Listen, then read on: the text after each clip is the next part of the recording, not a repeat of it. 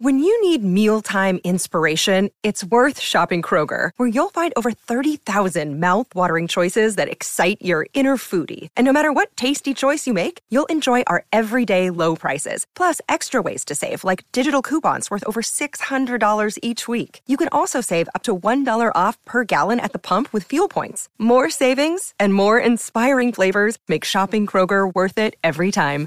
Kroger, fresh for everyone. Fuel restrictions apply.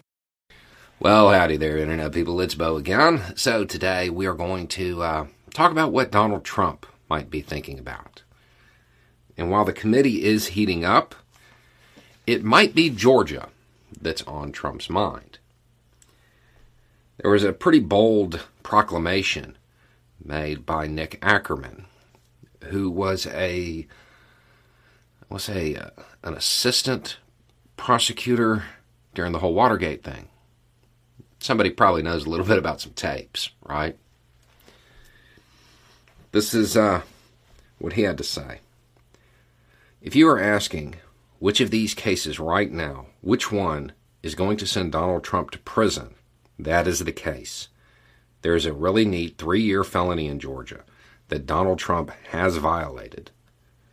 Prosecutors love tape recorded evidence because you cannot cross examine it. What is significant with those tapes is that when you put it in context of all of the evidence that the January 6th committee has uncovered, you put that together, Donald Trump has zero defense in Georgia.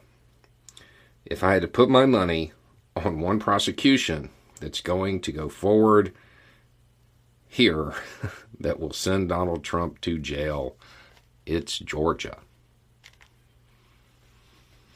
That is a bold statement right there. I mean, it's hard to argue with the logic. I mean, the the fact is that as the committee talks more and more about the activities that are that occurred at the state level, there are going to be more and more prosecutors that are at that level who become interested for a number of reasons. Some may actually have pursuit of justice in mind. Some see a really easy win that's high profile. Some will have future political ambitions.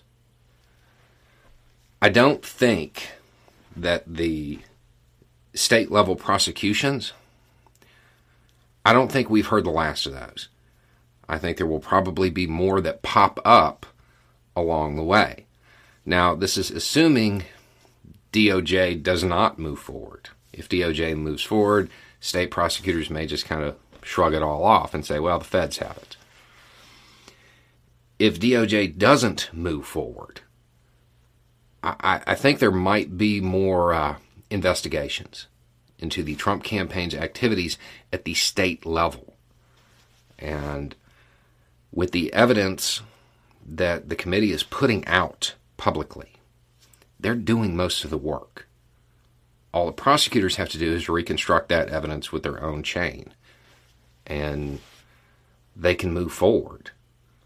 Um, so it, it's something to be uh, aware of and watch for, because while everybody is focused on DC and the hearings, it's important to remember there are a lot of other cases out there.